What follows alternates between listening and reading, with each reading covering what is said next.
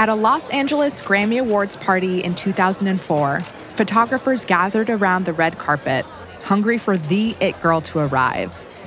And when she finally did, they erupted in shouts to get her attention. It was Paris Hilton, socialite and heiress to the Hilton Hotel fortune. On this day, she was all smiles in her pink ruffled dress and matching headband. But she declined to talk to the photographers. I'm not talking to anybody. We just want to look at you.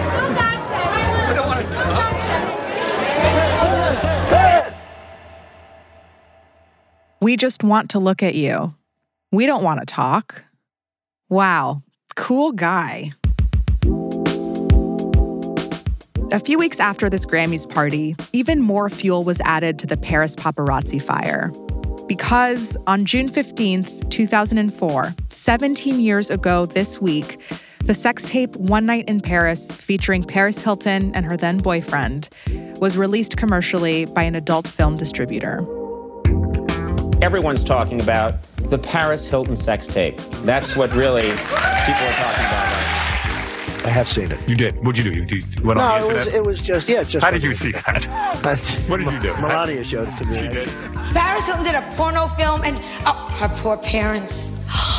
Can you imagine how they must have felt that she did a porno film in a Marriott hotel? I mean, it is just.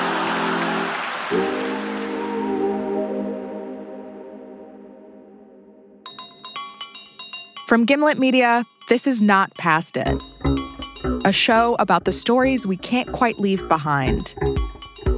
Every episode, we take a moment from that very same week in history and tell you the story of how it shaped our world. I'm Simone Polanen. Today on the show, we're revisiting Paris Hilton's scandal, her public humiliation, the cultural carnage it left behind, and the beginning of intimate moments gone public. And so much has changed since then. The nature of fame, the way we talk about young women, their bodies, their agency. So let's reckon. After the break, we're time traveling to Y2K. So get in, biatch.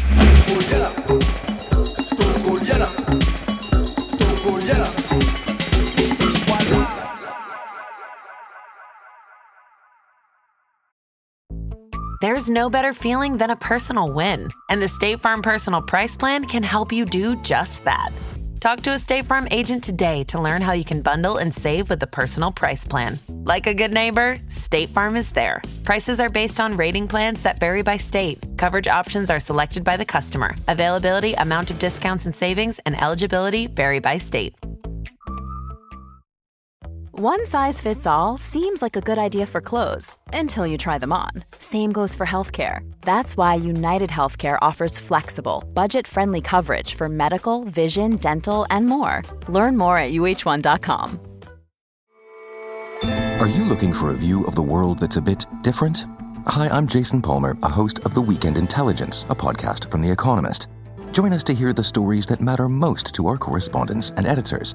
Every Saturday, we introduce you to people and ideas that take you outside the ordinary and expand your horizons one episode at a time. Join us and see the world from a new perspective. To listen free until May 31st, search Spotify for The Weekend Intelligence.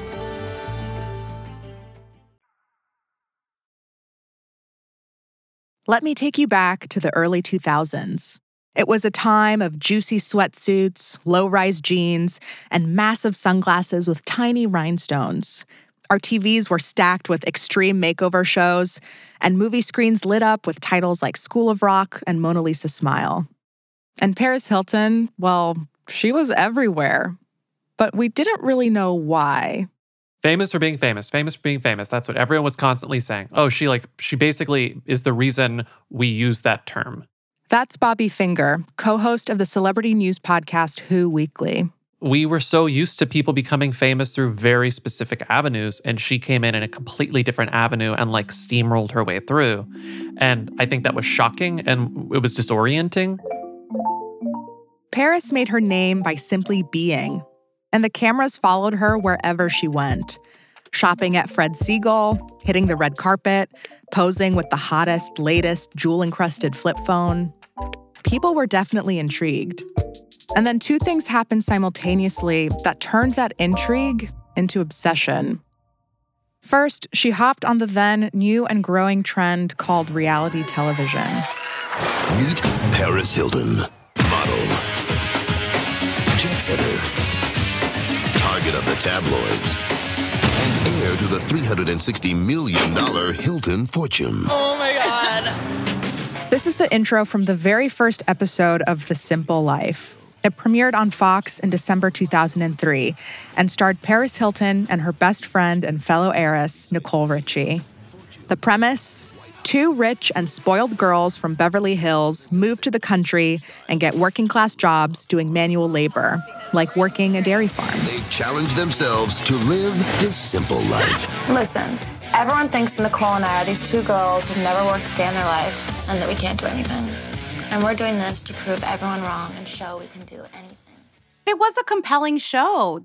That's Lindsey Weber, the other co host of the Who Weekly podcast.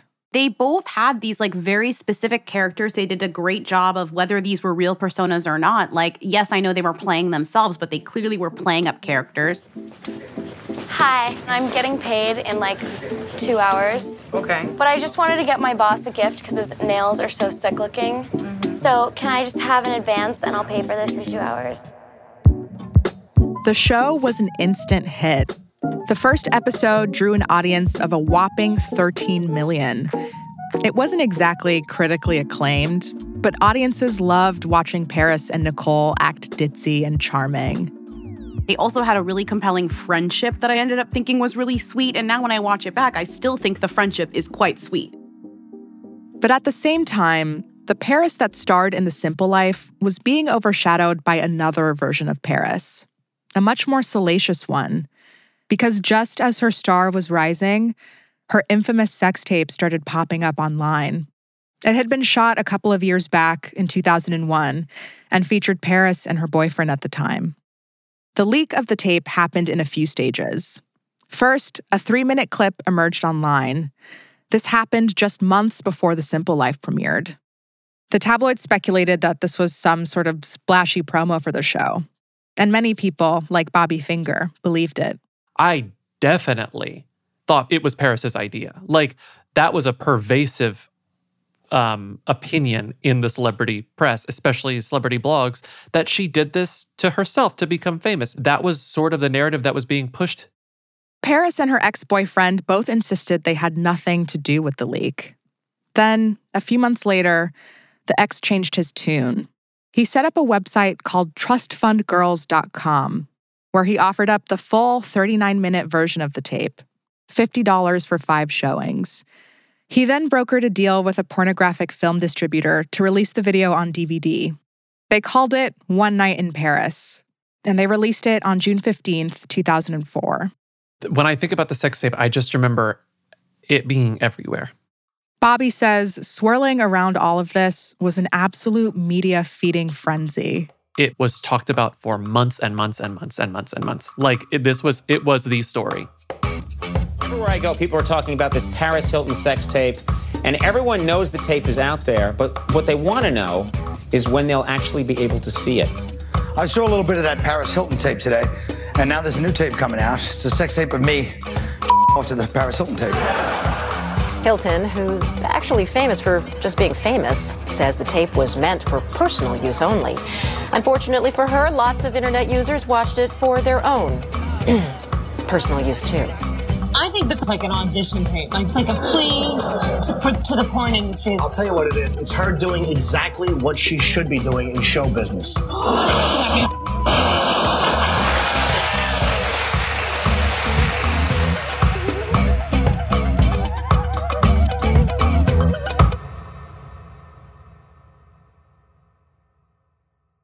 When all of this was happening, I was around 11 or 12, just fully in the thick of puberty. And watching the media take down women like Paris Hilton put the fear of God in me. I was absorbing these toxic messages about my body and what I was and was not allowed to do with it. One thing that stood out to me in all of this was just how comfortable everyone was being so vicious. Paris made for an easy punchline, and no one was pushing back on how she was being discussed. So, in my preteen brain, I wanted to fill in the blanks because she must have done something to deserve this, right? Was it the sex part? The taping it part? Was it the lack of shame? Why was this okay? This 2004 clip from the TV show South Park begins to answer that question. Hello, everyone. The Guess Clothing Company is pleased to have as its new spokesperson and model a woman all you young ones can look up to, Miss Paris Hilton. Wow, that's really her! Paris, over here! I don't get it. What does she do? She's super rich. But what does she do? She's totally spoiled and snobby. What does she do?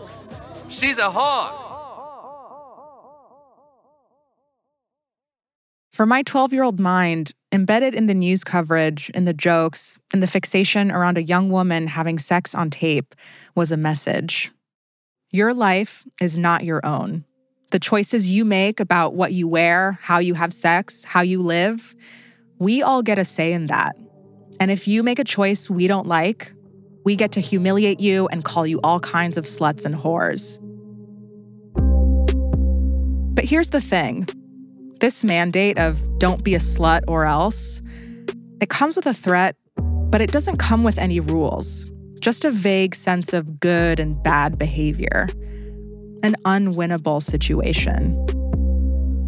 Witnessing all of this while also beginning to explore my own sexuality was, I think clinicians call it a mind fuck. And I was far from the only one wrestling with this anxiety. I called up my friend Amber, who I've known since we were about that age. We attended the same all girls school, and we were reminiscing about this time and just how confusing it all was, and the way some of this even came up in class. I don't know if you remember our like we took like an art history class with um, Miss Fraser, and she introduced us to the Virgin Whore Complex. Yeah, I've been thinking about that a lot. Yeah, it like made everything make so much sense. The Madonna Whore Complex. It's a concept that came from Freud, but is now used to describe how women are limited to basically two archetypes sexless Madonnas who are meant for loving, or, you know, sexy whores who are meant for boning. For Amber, the struggle to maintain a perfect balance between the two felt impossible. But I remember feeling like, for example, like Britney Spears, like very sexy and like feeling like kind of jealous and like feeling like I want to be like that, but also like a disdain. Like I want to be both. not being too sexy, but also like not not being a baby or not being too frumpy. Back at our middle school, we were trying to parse this all out. The Paris of it all, the Britney of it all. What were the boundaries of this desirability game? There was this weird sense that like you don't have too much attention from the boys because that's bad. Like you should be getting attention, but you shouldn't be getting attention. It's all very murky, all very, very unclear. A lot of angst regarding that. I remember wearing the, the skirt with the jeans underneath because that is both sexy but modest. it's, it's like the best of both worlds. be called a slut or be forced to wear jeans under a skirt. That's a lose lose if I've ever heard one. The messages embedded in scandals like Paris's, they stick around and they end up shaping so many of us. But what about Paris? How did this all affect her? At the time, she didn't really make any public statements. She let her lawyers do the talking instead. She sued the internet company that initially distributed the tape for $30 million in damages for violation of privacy. A judge tossed out the case for reasons the public never found out. The records are still sealed. Paris settled for a portion of the profit from the distribution of the tape. She asked that the sum be donated to charity. And then, in 2011, she finally broke her silence. Really Paris? good. Do you feel like you've entered the lion's den a bit tonight? A little bit. Why? I always get nervous in interviews, especially being at CNN. Why? Why CNN? Because it's just, you know, very serious and you make me nervous.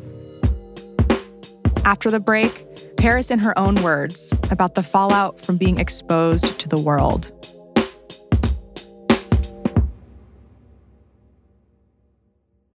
Look, Bumble knows you're exhausted by dating. All the must not take yourself too seriously and 6 1 since that matters. And what do I even say other than hey? well, that's why they're introducing an all new Bumble with exciting features to make compatibility easier, starting the chat better, and dating safer. They've changed, so you don't have to. Download the new Bumble now.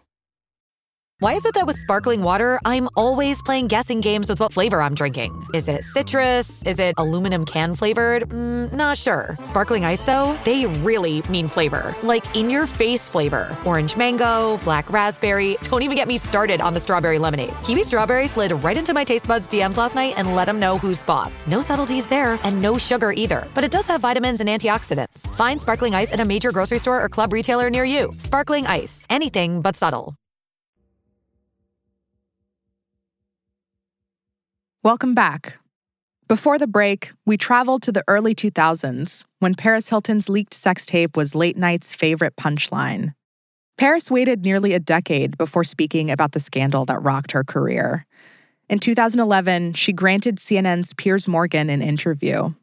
Yes, I know. Who thought, ah, a celebrity interview about sexual trauma? This calls for the delicate hand of noted woman supporter Piers Morgan. But in this particular interview, he is uncharacteristically gentle. Their conversation was a rare peek behind Paris the character and into Paris the person. Take me back to, I don't want to labour the point on this, but take me back the moment you knew this was all going to go public. How did you actually feel? I was in shock. I had no idea. We were in Australia when I heard the news that someone had been sent a clip uh, one of the entertainment shows. And I didn't believe it at first. And um, then when I landed back in LA is when I saw what happened. It was the most embarrassing, humiliating thing that's ever happened to me in my life. Watching this interview, it's almost jarring how different Paris is from the bubbly party girl I had come to know her as.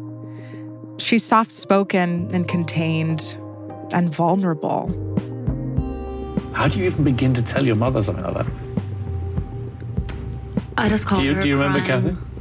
Paris's mom, Kathy Hilton, was right beside her for the entire interview. You know, I don't. It's all like a a fog right now. And um, it was a very difficult time. I mean, uh, although To keep her home for like three months straight was, uh, you know, it had to have been very embarrassing.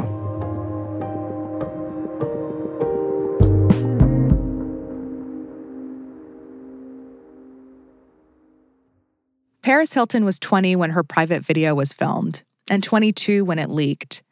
She just turned 40 this year. In that time, she's made herself into quite the businesswoman. She has perfume, shoes. She's also done TV and movies, and she's one of the highest paid DJs in the world. She's made it clear Paris Hilton, the character, has moved on. But for Paris Hilton, the person, an experience like that doesn't just go away with time. In a 2020 documentary about her life titled This is Paris, she gives maybe her most raw take on that time in her life. That was a private moment with a teenage girl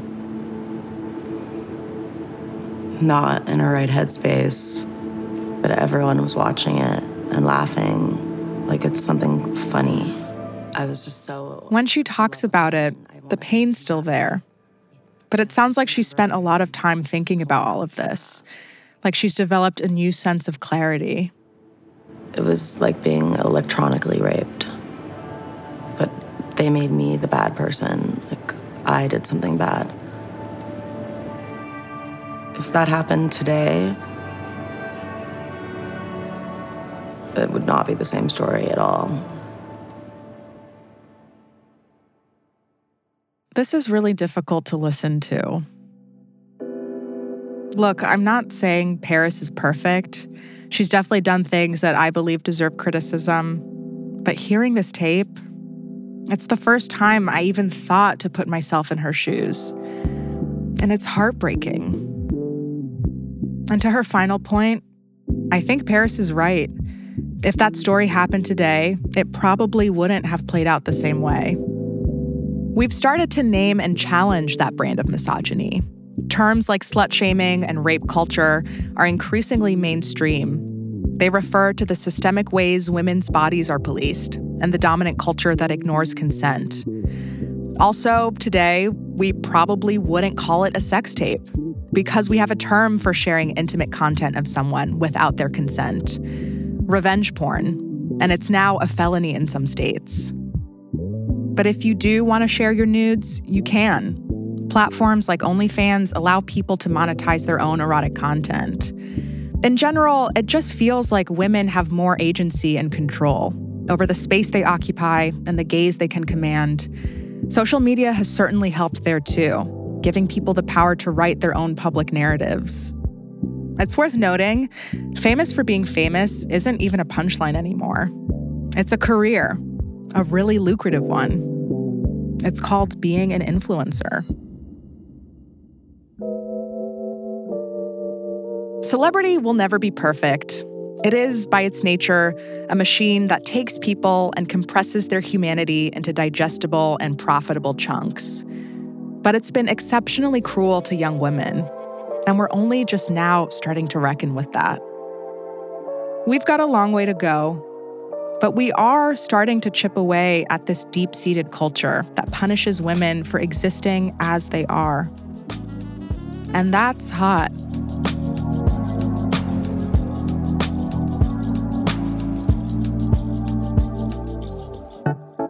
Not Past It is a Spotify original, produced by Gimlet and ZSP Media. Next week, we're throwing our hat in the viral TikTok challenge ring and taking you on a historical domino effect journey from an obscure Nazi battle to a blockbuster movie musical. All right, any questions so far? I didn't know this was a TikTok thing. This is thrilling. This episode was produced by Kinsey Clark and Sarah Craig. Our associate producers are Julie Carley and Jake Maia Arlow. The supervising producer is Erica Morrison. Editing by Andrea B. Scott, Zach Stewart Pontier, Lydia Polgreen, and Abby Ruzicka. Fact checking by Jane Ackerman. Sound design and mixing by Bumi Hidaka and Bobby Lord. And welcome to our intern, Laura Newcomb. Original music by Sax Kicks Av, Willie Green, Jay Bless, and Bobby Lord. Our theme song is Toko Liana by Coco Co, with music supervision by Liz Fulton, technical direction by Zach Schmidt, show art by Elise Harvin and Talia Rockman. The executive producer at ZSP Media is Zach Stewart Pontier. The executive producer from Gimlet is Abby Ruzicka. Special thanks to Levia Moynihan and Joanna Andreessen, Tayo Amos, Kalina Giesler Gonzalez, Lauren Ma, Lydia Polgreen, Dan Behar and Clara Sankey, Emily Wiedemann, Liz Stiles, and Nabil Cholampat. Follow Not Past It now to listen for free, exclusively on Spotify. And follow me on Twitter at Simone Polanen. Thanks for hanging. We'll see you next week.